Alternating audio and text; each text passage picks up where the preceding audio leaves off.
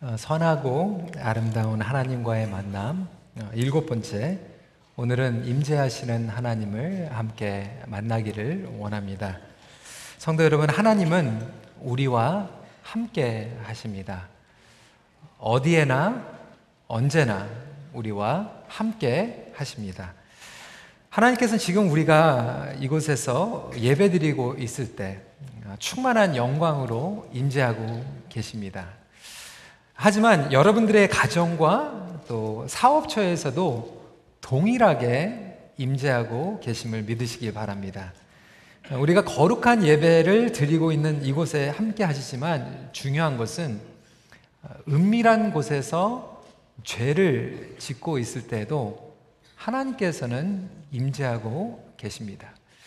이것을 신학적인 단어로 우리와 함께 하신다 임마뉴엘 또한 무소부재 편재하신 하나님, 영어로 얘기하면 omnipresence of God 이렇게 얘기하는데 어, 신학적으로 얘기하면 좀 복잡하게 생각하시는 분들이 계실 것 같아요. 그래서 제가 간단하게 말씀을 드리겠습니다. 영어로 God is everywhere 이렇게 생각하시면 됩니다. 우리와 함께 함께 하시는 하나님. 그래서 시편 기자는 이렇게 선포하고 있죠. 시편 139편 7절 말씀 한 목소리로 읽도록 하겠습니다. 시작. 내가 주의 영을 떠나 어디로 가며 주의 앞에서 어디로 피하리까? 여러분 예전에도 말씀을 드렸지만 아, 우리 아이들이 교회에 오면 주일학교 아이들이 그냥 스스로 자기네들이 이렇게 교통 정리를 하는 걸 보면 참 귀여울 때가 많이 있어요. 아, 화가 나가지고 욕을 막 하면 아, 여기 교회니까 욕하지 말라고 이렇게 얘기를 하고 아, 오늘 주일이니까 거짓말 하지 말으면 아, 안 된다 이렇게 얘기를 하죠. 근데 여러분 그것이 맞는 얘기지만 한편으로 교회 바깥에서도 마찬가지라고 제가 누누이 말씀을 드렸습니다. 하나님께서는 이곳에만 계신 것이 아니라 우리 예배당 밖에도 계시고 주일날만 예배 가운데 임재하시는 것이 아니라 월요일부터 토요일까지 우리의 가정 가운데 직장 가운데에서도 임재하고 계시다라고 하는 것이죠. 그럼에도 불구하고 오늘날 많은 복음주의 신자들이 그리고 특히 한국 교회에서 영적으로, 성적으로, 도덕적으로, 윤리적으로 무너지는 것이 예배당에 들어오면 거룩하게 하나님의 임재 가운데에서 예배는 열심히 드리고 있는데 교회 밖을 떠나게 되면 하나님의 임재가 마치 거하지 않는 것처럼 삶을 살아가기 때문에 우리의 신앙생활이 이렇게 이원화가 되었다라고 하는 것입니다. 그 원인 중에 큰 이유는 첫 번째로 하나님의 임재에 대한 오해입니다. 그래서 오늘은 하나님의 임재하심에 대해서 함께 나누기를 원합니다. 첫 번째 포인트로 하나님의 임재에는 제한이 없습니다. There's no limitation with the presence of God. 하나님은 영이심으로 어떠한 상황이나 시간이나 공간에도 하나님의 임재하심이 제한될 수가 절대로 없다라고 하는 것입니다. 오늘 본문에 보면 사마리아 여인과 예수 그리스도의 만남과 대화가 기록되어 있습니다. 물론 이 대화 가운데서 너무나도 중요한 부분이 앞부분에 있습니다. 예수님께서는 이 버림받고 정말 어, 도덕적으로 그리고 사회적으로 버림받은 이 사마리아 여인까지도 찾아가 주십니다. 그리고 나서 이 후반부 말씀을 보게 되면 사마리아 여인이 예수님과 대화를 하면서 그동안의 마음 가운데 혼돈 가운데 있었던 중요한 질문을 하게 됩니다. 그건 뭐냐면 과연 하나님을 어디에서 예배해야 됩니까? 과연 하나님의 임재하심을 어디서 예배를 할 때 경험할 수 있습니까? 이 질문을 하고 있는 거예요. 20절 말씀입니다. 우리 조상들은 이 산에서 예배하였는데 당신들의 말은 예배할 곳이 예루살렘에 있다 하더이다. 도대체 어디에 하나님이 계시는 겁니까? 이렇게 질문하고 있습니다. 여러분 이스라엘 역사를 보면 솔로몬 왕이 죽은 후에 이스라엘 백성들의 우상 숭배와 그 영적인 그 타락함에 의해서 나라가 분열이 되게 됩니다. 북과 남으로 분열이 되게 됩니다.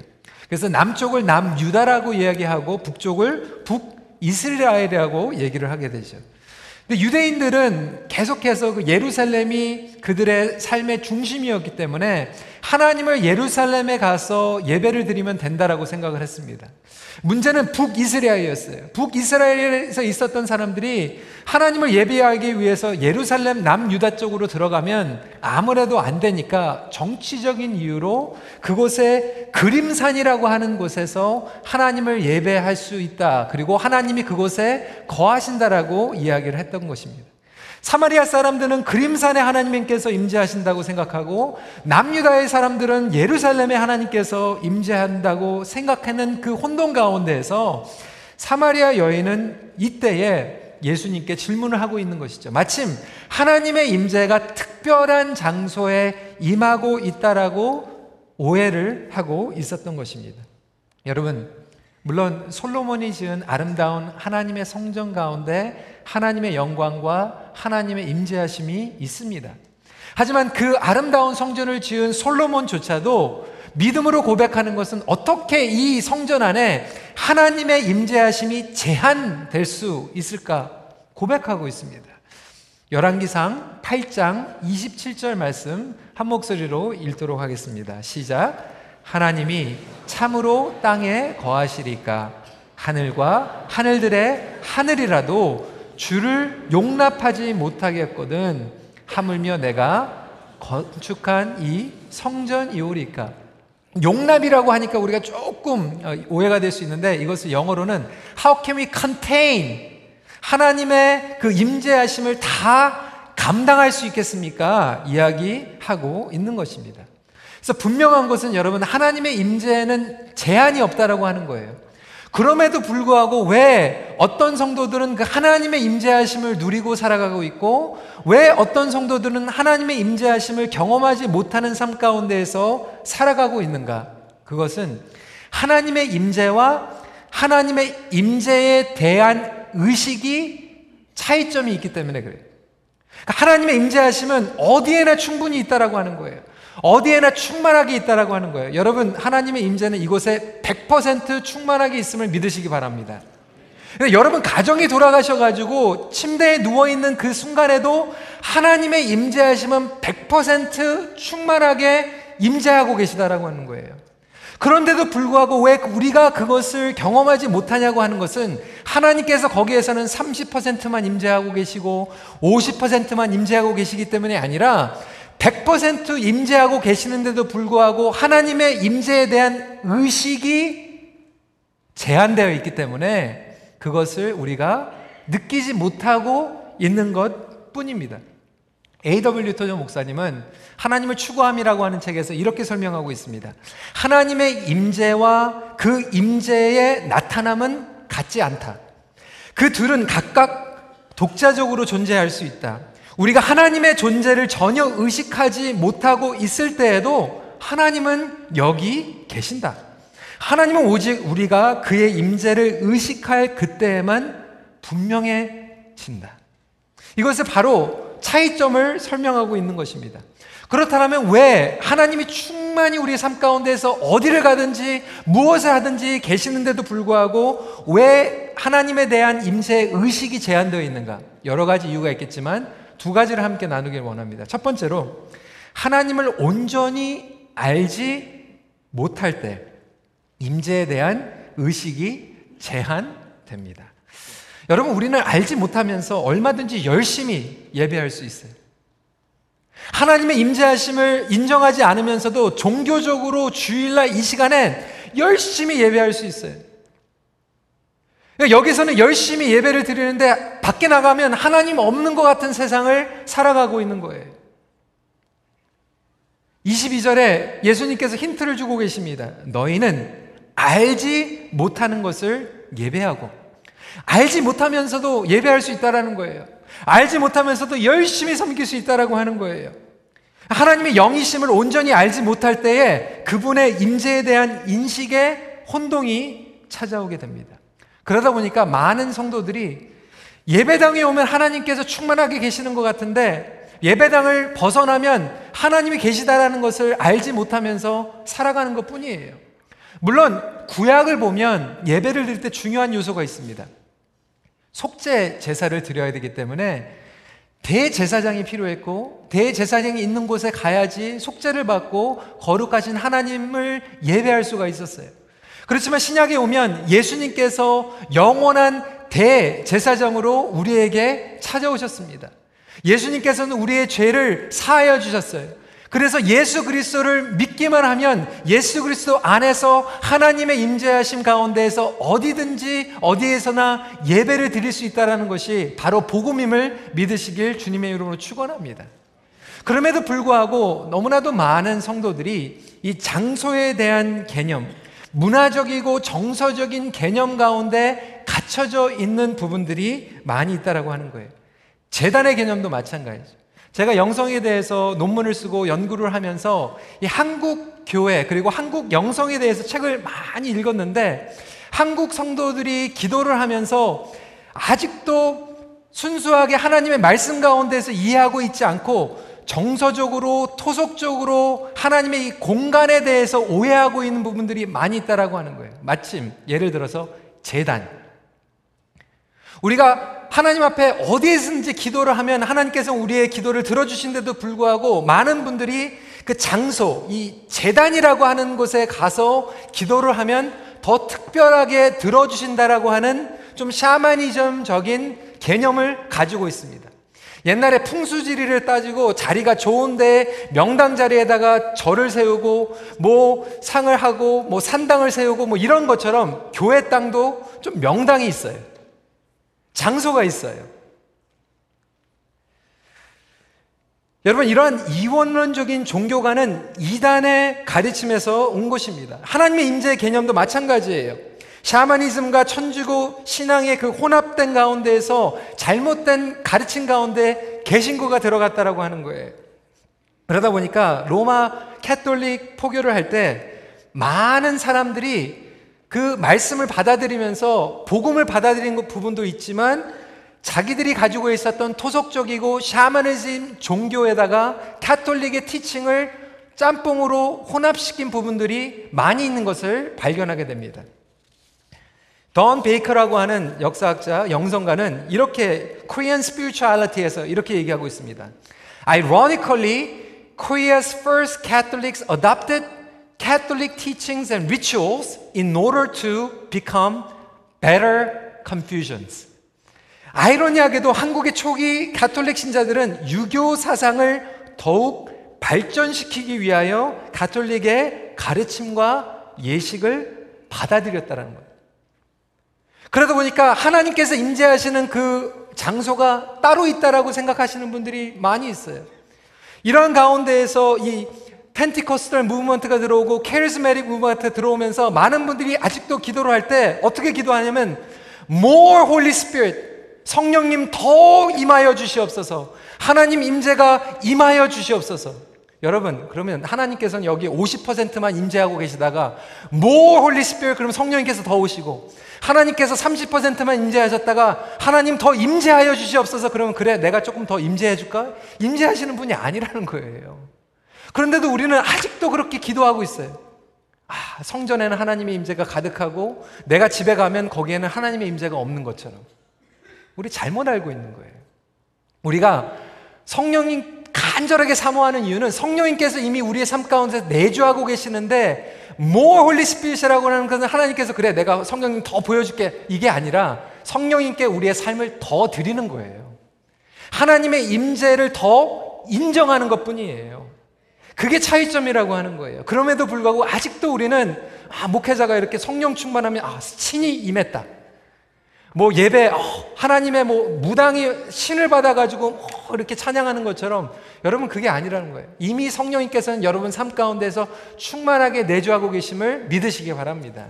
우리가 그것을 인정하지 않는 것 뿐이라고 하는 거예요. 두 번째로 우리의 죄성이 임재에 대한 의식을 제한합니다. 여러분 에덴 동산에 보면요 하나님께서 충만하게 임재하고 계셨어요. 아담과 이 여자와 함께 걸으시고 친밀한 교제를 나누셨어요. 그런데 죄가 들어옴으로써 공통점이 보이게 되는데 죄에 들어오면서 인간은 하나님의 임재를 피하려고 합니다. 창세기 3장 8절 말씀 같이 읽도록 하겠습니다. 시작. 여호와 하나님의 소리를 듣고 아담과 그의 아내가 여호와 하나님의 낯을 피하여 동산 나무 사이에 숨은지라. 영어로 보면 presence of God 하나님의 임재하심을 피하여 여러분 이게 말이 됩니까? 하나님의 임재하심을 우리가 어떻게 피할 수가 있어요? 이 얘기는 뭐냐면 하나님의 임재하심을 믿고 있는데도 불구하고 그것을 우리가 인정하지 않고 스위치를 껐다라고 하는 거예요. 그게 바로 우리의 죄성입니다. 가인도 마찬가지였어요. 가인이 창세기 4장 16절에 가인이 여호와 앞을 떠나서 에덴 동쪽 노 땅에 거주하더니 하나님 더 이상 믿지 않습니다. 하나님 더 이상 이곳에 계심을 믿지 않습니다. 이것을 얘기한 게 아니에요, 가인이. 하나님 계시지만 제가 등을 돌리겠습니다. 하나님과 상관없는 삶을 살겠습니다. 그 얘기하고 있는 거예요. 요나도 마찬가지예요. 요나서 1장 3절을 보니까 이렇게 얘기하고 있습니다. 요나가 여호와의 얼굴을 피하려고. 요나가 하나님의 임재하심을 피하려고. 성도 여러분, 사실상 우리가 하나님의 얼굴을 어떻게 피할 수가 있습니까? 하나님의 임재하심에서 우리가 어떻게 도망칠 수가 있습니까? 하나님 계신 것을 믿지만 나 혼자 살겠다라고 하는 거예요. 하나님, 하나님 계신 것은 알겠지만 내 결혼 생활만큼은 내 자녀 양육만큼은 내가 비즈니스 하는 그 장사의 수법만큼은 하나님 스위치를 끄겠습니다.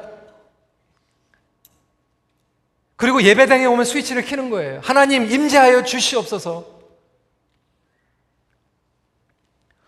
우리 성도님들에게만 문제가 있는 게 아니라 여러분 목회자들 마찬가지예요. 그러다 보니까 목회자들도 계속해서 넘어지고 쓰러지고 오죽하면 여러분 신학교에서요 전도사들이 컨닝 많이 해요. 심각하죠. 제가 이 길을 들었는데 어느 전사님이 밴쿠버 그 신학교에서 거기에서도 신학생들이 자꾸 컨닝을 하니까 교수님이 시험 볼 때 이렇게 얘기했대요. 제가 여러분들의 양심에 맡기고 제가 시험을 감독을 하지 않겠습니다. 여러분 아무도 보지 않을 테니까 여러분 시험을 그냥 보십시오. 그러고 나가셨어요. 학생들이 신이 나가지고 딱 시험지를 딱 하니까 첫 번째 페이지에 크게 God is watching you 딱 이렇게 써 있는 거예요. 하나님이 보고 계십니다. 그걸 딱 지나오니까 하나님께서 아직도 보고 계십니다. 그 다음 페이지에는 하나님께서 여전히 보고 계십니다. 그렇게 써놨다라는 우스갯소리가 있습니다. 어느 청년이 자꾸 이 인터넷 그 보면 안 되는 그 영상을 자꾸 그 컴퓨터 인터넷에서 보는 거예요. 회개도 하고 괴로워도 하고 근데 그 유혹이 너무나도 깊이 뿌리 내려가 있으니까 이게 헤어나기가 너무나도 힘들어 가지고 그 청년부 담당하는 그 목회자 찾아갔어요. 목사님, 제가 자꾸 이 컴퓨터 인터넷만 들어가면 자꾸 그걸 보게 되는데 이거 어떻게 해야 됩니까? 그러니까 청년부 담당하는 그 목사님 그렇게 얘기했대. 그래? 그럼 간단해. 그 컴퓨터에다가 예수님 스티커를 딱 붙여놔.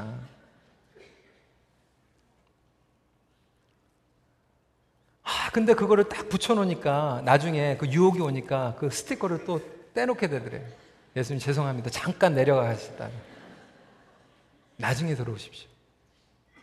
여러분 하나님의 임재하심은 어디에나 충만하게 있는데 우리가 이렇게 하고 있다는 거예요. 예수님 죄송합니다. 잠깐 스티커 떼겠습니다.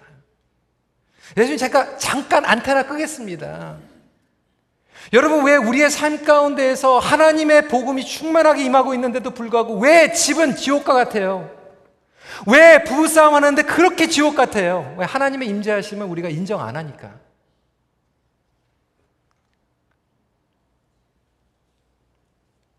여러분 에덴 동산에서 인간이 선악과를 따먹고 먹는 거 가지고 하나님께서 말씀하신 것이 아니라 뭐예요? 하나님과 같이 되고 싶다라고 하는 거예요. 하나님 없어도 내가 혼자 서고 싶다라고 하는 거예요. 그것이 바로 하나님의 임재하심을 인정하지 않고 등을 돌려서 살아가는 삶이라고 하는 거예요. 여러분 죄에는요 두 가지 죄가 있습니다. sin of commission, sin of omission. sin of commission은 뭐냐면 우리가 하지 말아야 될 것을 하는 것이 범하는 죄예요. 근데 sin of omission은 뭐냐면 우리가 해야 될 것을 하지 않는 것을 또한 sin of omission이라고 합니다. 그런데 sin of omission 중에서 가장 심각한 죄가 뭐냐면 하나님의 임재하심을 인정하지 않는 죄가 가장 심각한 죄라고 하는 거예요. 여러분 한번 보세요. 우리가 천 명 이상이 지금 예배를 드리고 있습니다. 여기에서 여러분 제가 일일이 여러분들과 어떻게 인사를 하겠습니까? 만약에 가정을 해서 제가 조그마한 방에 있는데 아무도 없고 여러분 그냥 한 분만 딱 들어오시는 거예요.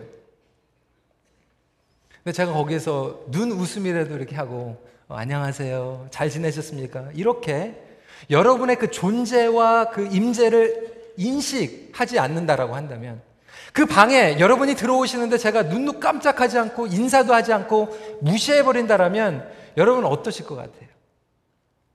근데 우리가 이렇게 살아가고 있다라고 하니까 하나님께서 우리와 동행하고 계시고 임재하고 계시는데도 우리는 그것을 인정하지 않는 그 심각한 죄가 있다라고 하는 거예요. 때로는 우리의 이민 생활 가운데서 너무나도 지치고 차여서 하나님의 임재를 인정하지 못하는 그 여유도 없이 살아갈 때가 너무나도 많이 있다라고 하는 거예요. 그러다 보니까 월요일부터 토요일까지는 여유도 없이 바쁘게 하나님의 임재하심을 인정하지 못하고 살아갔다가 주일날 이 시간에만 오면 하나님 임하여 주시옵소서. 이렇게 신앙생활하는 영적인 생활로 떨어졌다라고 하는 것이죠. 성도 여러분, 하나님 없이 등을 돌리고 살아가는 인생, 그것이야말로 사실상 영적으로 메말라지고 영적으로 파산이 되는 지름길입니다. 여러분, 왜 우리의 삶 가운데서 이렇게 영적으로 메말라 있습니까? 왜 이렇게 영적으로 파산의 위기에 넘어가 있습니까? 하나님의 임재를 우리가 인식하지 않기 때문에 그래요. 문제점에 대해서 말씀을 들었는데 그럼 두 번째로 해결책을 나누길 원합니다. 온전한 예배의 삶은 하나님의 임재하심과 일상 생활의 연결입니다. 하나님의 임재하심은 어디에나 충만하게 계시는데 문제는 우리가 그것이 우리의 everyday life, 우리의 일상생활 가운데 커넥트가 안 돼 있다라고 하는 거예요. 마침 여러분 이 공간에 Wi-Fi signal이 다 있어요. 근데 여러분들의 어떤 전화기와 device는 지금 그 Wi-Fi와 연결이 되어 있고 어떠한 전화기는 Wi-Fi와 연결이 안 돼 있는 것 뿐이에요. 마찬가지로 하나님의 임재하심은 충만하게 100% 우리의 삶 가운데서 임하고 계시는데 우리가 영적으로 어떤 분들은 연결이 안 돼 있는 것 뿐입니다. 여러분, 참된 신앙은 하나님의 임재하심이 충만하다라고 하는 것을 믿는 것이 참된 신앙임을 믿으시길 주님의 이름으로 축원합니다. 여러분, 예수 그리스도의 복음이 바로 그거였어요. 예수 믿고 천국 간다. 그것도 맞지만 그거는 너무나도 한 부분이라고 하는 거예요. 예수님께서 말씀하신 복음은 예수 믿고 천국 간다라고 하는 것이 아니라 예수 믿고 이곳에서 하나님의 임재가 충만히 임한다라고 하는 거예요. 그 복음을 우리가 잃어버렸어요. 물론 여기에서 조심해야 될 것은 범신론적인 오해입니다. 이것을 팬티즘이라고 얘기를 하죠. 범신론적인 것은 뭐냐? God is everywhere. 그러니까 하나님은 어디에나 거하신다라는 것은 복음인데 범신론적인 것은 이거를 조금 바꿔버린 거예요. 사단의 계력이죠. 아무거나 다 하나님이다. Everything is God. 불교, 뉴에이지가 얘기하고 있는 것이 모든 사물에 신이 들어가 있다라고 하는 거예요. 인도에 들어 인도에 가니까요. 그 복음을 조금 바꾸는데 참 혼동시키더라고요. 복음은 뭡니까? God is love. 하나님은 사랑이다. 근데 거기선 그렇게 바꾸는 사랑이 다 하나님이다. 여러분 조금 차인 것 같은데 엄청난 차이예요. 하나님은 사랑이지만 다 사랑이 하나님은 아니에요. 마찬가지로 하나님은 어디에나 충만히 계시지만 모든 것들이 다 하나님은 아니라고 하는 것이죠. 그러면 이것을 어떻게 분별하는가? 분별할 수 있는 것이 말씀에 기록되어 있는데 24절에 같이 읽겠습니다. 하나님은 영이시니 예배하는 자가 영과 진리로 예배할지니라. 이것을 분별할 수 있는 것이 하나님의 영이고 하나님의 진리임을 믿으시기 바랍니다. 예수님께서는 영과 진리로 오신 구주이심을 믿으시기 바랍니다. 예수님을 영접하고 예수 안에 거하는 사람들은 하나님과 하나님의 임재하심을 경험할 수 있다라고 하는 거예요. 내가 신이 되는 것이 아니라 하나님의 임재를 경험할 수 있다라고 하는 것이죠. 이것이 차이입니다. 바로 이것이 복음의 핵심입니다. 여러분 그렇다면 복음이라고 하는 것은 그 메시아를 믿는 거예요. 25절 말씀에 여자가 이르되 메시아 곧 그리스도라 하는 이가 오실 줄을 내가 아노니 그가 오시면 모든 것을 우리에게 알려 주시니라. 여러분 달라스 윌라드는 이렇게 이야기하고 있습니다. 하나님 나라에 대한 예수의 기쁜 소식은 우리가 그분의 세계관을 공유할 때에만 우리의 효과적인 생활 지침이 될 수 있다. 그분이 보시는 세상은 하나님으로 젖은 세상이요. 하나님으로 가득한 세상이다. 여러분의 삶, 여러분의 일터가 하나님의 임재하심으로 가득히 젖혀 있다라는 것을 고백할 수 있는 저와 여러분들 되시길 주님의 이름으로 축원합니다. 이것이 복음이라고 하는 거예요. 주일날 예배만 잘 드리면 그게 복음이 아니라 우리의 삶의 모든 영역이 하나님의 임재 가운데서 들어가 있고 젖어 들어가 있다라는 것을 믿는 그 자체가 복음적인 삶을 살아가는 것입니다. 여러분, 그것이 바로 영과 진리로 드리는 산 제사라고 하는 거예요. 아름다운 경치에 가서도 여러분 하나님의 임재하심을 누릴 수 있기를 바랍니다. 골프장에 가서도 하나님의 임재하심을 누릴 수 있는 저와 여러분들이 했으면 좋겠어요. 기분이 별로 안 좋으세요? 오늘 비가 와가지고 하여튼 1부 예배가 많이 안 나오시고 2부 예배 많이 나오신 것 같아요. 자연에 가서도 하나님의 임재하심을 누릴 수 있고 음악을 들으면서도 하나님의 임재하심을 누릴 수 있고 이슬람권의 나라에 가서도 핍박에 있는 그 땅에 들어가서도 하나님의 임재하심을 경험할 수 있는 것이 복음이라고 하는 거예요. 우리 이면수 목사님 지난주에 스웨덴 대사들이 만났습니다. 건강에 비교적으로 양호하다는 이야기를 들었어요. 얼마나 감사한지. 근데 그거보다도 더 감사한 것은 he is in positive spirit. 말씀 가운데 계시고 우리에게 또 찬송시 너무나도 많이 보내주셔가지고 지금 네다섯 개 이제 다음 달부터 저희가 같이 불러야 돼. 말씀 가운데 계시고 인간적으로는 갇혀져 있는 것 같지만 그 어두운 땅에 그 힘든 그 상황 가운데서도 하나님의 임재하심은 충만하게 임하다는 것을 믿는 것이 복음이라고 하는 거예요. 그렇다면 여러분 우리의 삶 가운데서 마찬가지 아닙니까? 제가 지난주에 임, 종 예배를 두 번이나 드리면서도 인간적으로 의사들이 아무것도 할 수 없다라고 하면서 손을 내려놓는데도 불구하고 예배를 드리는데요. 여러분 그곳에 천국의 하나님의 임재가 넘쳐나다라는 거예요. 인간적으로 우리가 질병 가운데 있고 재정적으로 힘들고 파산 직종에 있을지라도 우리가 하나님의 임재하심을 인정하며 나간다라면 그 가운데 하나님의 충만함이 임하심을 믿으시기 바랍니다. 마약이 들끓는 곳, 죄수들이 넘쳐나는 곳에도 하나님의 임재는 여전히 충만하게 임하신다라고 하는 것입니다. 사창가에도요, 여러분 하나님의 복음의 빛은 비춰집니다. 사회적으로 지금 정죄받고 사람들을 피해 다닐 수밖에 없었던 그 사마리아 여인에게 예수님께서는 함께 하십니다. 그리고 그 삶 가운데 하나님의 빛이 임하여 주고 있습니다. 하나님의 임재하심이 있는 거예요. 18절 말씀입니다. 너에게 남편 다섯이 있었고 지금 있는 자도 내 남편이 아니니 내 말이 참되도다. 여러 가지 의미를 가지고 있지만 여러분 그 당시 유대인 정통에는요 과부가 될 수도 있고 이혼을 당할 수도 있는데 결혼이 맥시멈 세 번이에요. 세 번 스트라이크 하면 끝나는 거예요. 인간적인, 도덕적인, 윤리적인, 관계적인 이 한계를 다 맥시멈 시켜버렸어요. 세 번이면 끝인데 다섯 번 결혼하고 지금 여섯 번째 남자하고 살고 있는 거예요.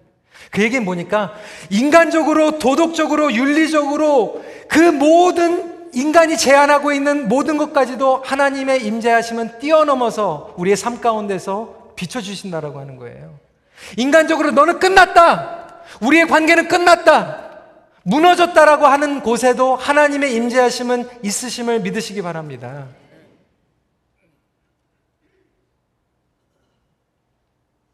고통 가운데 혼자 계시는 분들, 하나님의 임재하심을 고백하시고 경험하시길 바랍니다. 그렇다면 아까 말씀드린 것 같이 와이파이 시그널이 다 있는데 왜 어떤 거는 연결되어 있고 어떤 거는 연결 안 되어 있는 것처럼 하나님의 임재하심은 100% 우주 만물에 충만하게 임재하고 계시는데 왜 우리의 삶 가운데서는 충만하지 못할까? 어떻게 연결될까? 그럼 잊어버릴까 봐 제가 좀 억지로 만들었어요. ABC. 기억하시겠죠? ABC.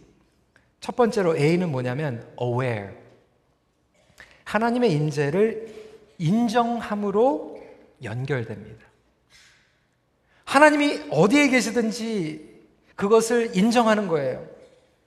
내가 하나님을 보지 못한다고 하나님께서 나를 보지 못하는 게 아니라고 하는 거예요. 제가 이전에도 한번 그 일러스트레이션을 보여드렸지만 여러분 어린아이들 한 살짜리 귀엽잖아요. 어린아이들이 제일 좋아하는 게임이 있습니다. 그게 뭔지 아세요? 피카부 이거예요. 애들이 너무 좋아해요. 이렇게 피카부.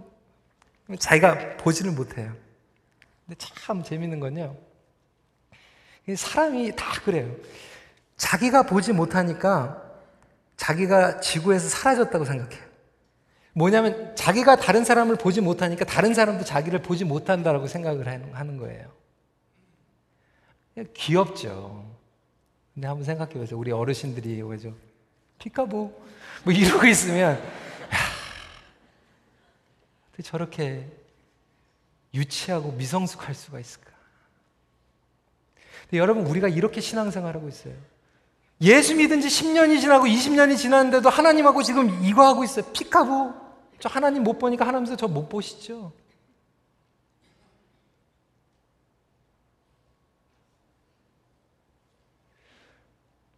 아무도 보지 못하고, 아직 아무도 보지 않을 때 나의 신앙이 진짜 신앙이에요.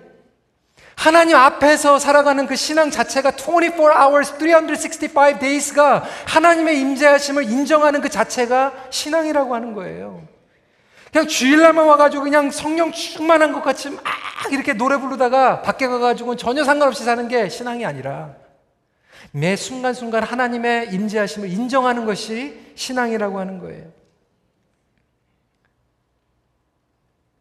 여러분 우리 자녀들 청소년들 자녀 가지신 분들 불안불안 하잖아요. 지금 뭐 하고 있는지 컴퓨터로 스카이프 한다고 그러는데 지금 뭐 하고 있는 건지 대학교 가면 진짜 뭐 어떻게 할 건지 막 불안불안 하잖아요. 우리 부모님들 우리 자녀들 정말로 제자 행복하는 확실한 방법 그 뭐냐면 하나님의 임재하심이 항상 계시다라는 것을 경험하게 해주는 거예요. 하나님은 교회에서 성경 공부할 때만 계시는 게 아니라 밖에 나가가지고 친구들하고 클러빙 갔을 때도 같이 계신다라는 걸 알려주는 거예요.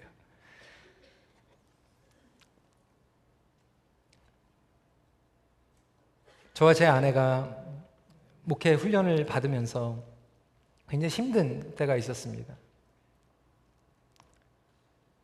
벌써 한 17년 전의 이야기예요.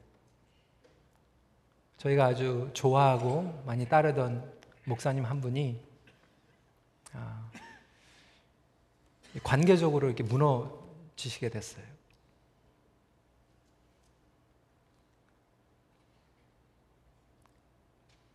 저희가 1년 동안 충격 가운데 너무나도 힘든 시간을 보냈어요.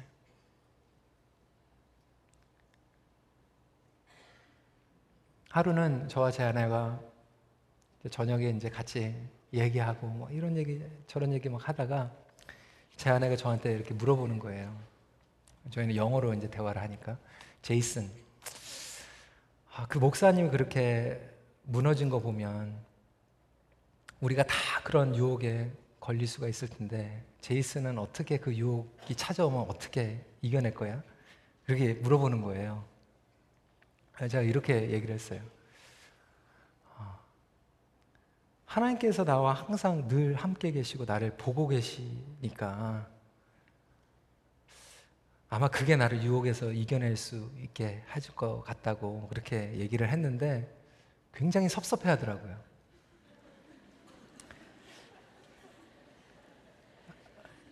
아마 좀 다른 걸 기대했던 거예요. I love you. 그거를 기대했던 것 같아요. 근데 지금 철이 들어가지고 저와 제 아내가 지금 또 다시 그런 얘기를 하는데 아무리 생각해도 그게 더 맞는 것 같아요. 하나님께서 우리와 함께 계시고. 근데 지금 저한테 물어보면 저는 이렇게 대답합니다. 하나님께서 우리와 늘 함께 계시고, I love you too.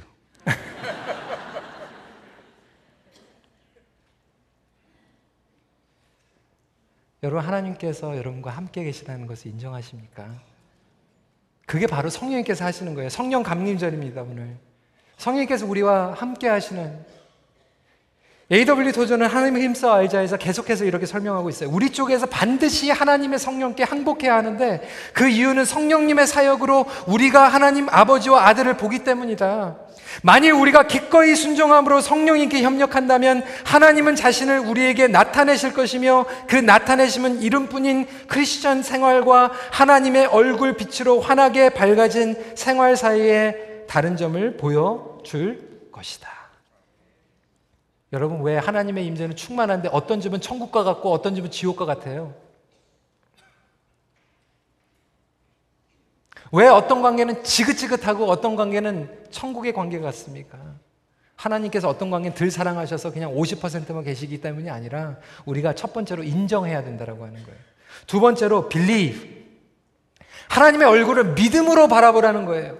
하나님의 얼굴을 믿음으로 바라볼 때 연결된다라고 하는 것입니다. 여러분 왜 어떤 성도는 하나님을 친밀하게 임재 가운데 있고 왜 어떤 성도는 친밀하지 못하는가? 믿음으로 우리가 고백하며 나간다는 거예요. 여러분 우리가 남편이 그렇게 속을 썩여도 여러분 믿음으로 선포하시기 바랍니다. 하나님, 우리의 남편이 하나님의 임재 가운데 있는 줄 믿습니다. 하나님 우리 자녀가 그 어두운 가운데 방황할지라도 하나님의 임재 가운데에서 분명히 있음을 믿습니다. 하나님의 임재를 도망갈 수도 없고 하나님의 임재에 보호 방하고 있다라는 것을 믿습니다라고 믿음의 고백을 하는 거예요. 우리의 삶 가운데서 믿음의 선포를 하는 거예요. 하나님을 인정만 하는 것이 아니라 믿음으로 하나님의 얼굴을 바라보는 거예요. 그게 기도예요. 그게 예배예요. 로렌스 형제는 이렇게 얘기합니다. 나는 순간순간 하나님께 가야 한다. 이 세상에서 내게 위안이 되는 것은 내가 이제는 그분을 믿음으로 뵙는다는 것이다. 믿음으로 뵙다 보니 간혹 이런 고백까지 하게 된다. 나는 그분을 더 이상 믿지 않는다. 그냥 배울 뿐이다. 여러분 이해가 되시겠어요? 믿는다라는 게 머리로 그냥 믿는 게 아니라 믿음으로 주님의 얼굴을 바라보는 거예요. 아무리 어렵고 고통적인 가운데서도 여러분 그곳에 하나님께서 계신다라고 믿으신다라면 그것을 인정하고 주님, 내가 이 병실에 있지만 내 지금 우리 상황이 우리 가정이 지금 깨질 것 같지만 하나님 함께 계심을 믿습니다. 선포해 버리는 거예요. 여러분 그러한 삶 가운데에서 하나님의 얼굴을 바라보면 사랑에 빠질 수밖에 없어요. 이것이 신앙의 회복인 것입니다. 여러분, 사랑하는 사람이 있으면요. 사랑하는 사람 얼굴만 봐도요, 기뻐요. 여러분, 왜 헌신 그렇게 많이 하는데, 봉사 그렇게 많이 하는데, 왜 여러분 기쁘지 않습니까? 하나님의 얼굴을 믿음으로 보지 못하기 때문에. 공부는 열심히 하는데, 봉사는 열심히 하는데, 하나님의 얼굴을 안 보고 봉사하는 거예요. 그러니까 사랑이 식어지죠. 믿는다라고 하는 것은 그분 안에 거하는 것입니다. 마지막 포인트입니다. commit. 하나님을 향한 결단을 통하여 연결됩니다. 하나님의 임재는 언제나 사랑의 관계로 초대하고 계십니다. 여러분 우리가 하나님과의 그 사랑의 관계가 식어지면요. 하나님의 임재가 어떻게 느껴지냐면 우리 감시하고 있는 것 같아요. 모니터링 하고 있는 것 같아요. 따라다니면서 하나님 왜 저 따라다니세요? 저 좀 죄 좀 좀 편하게 짓고 싶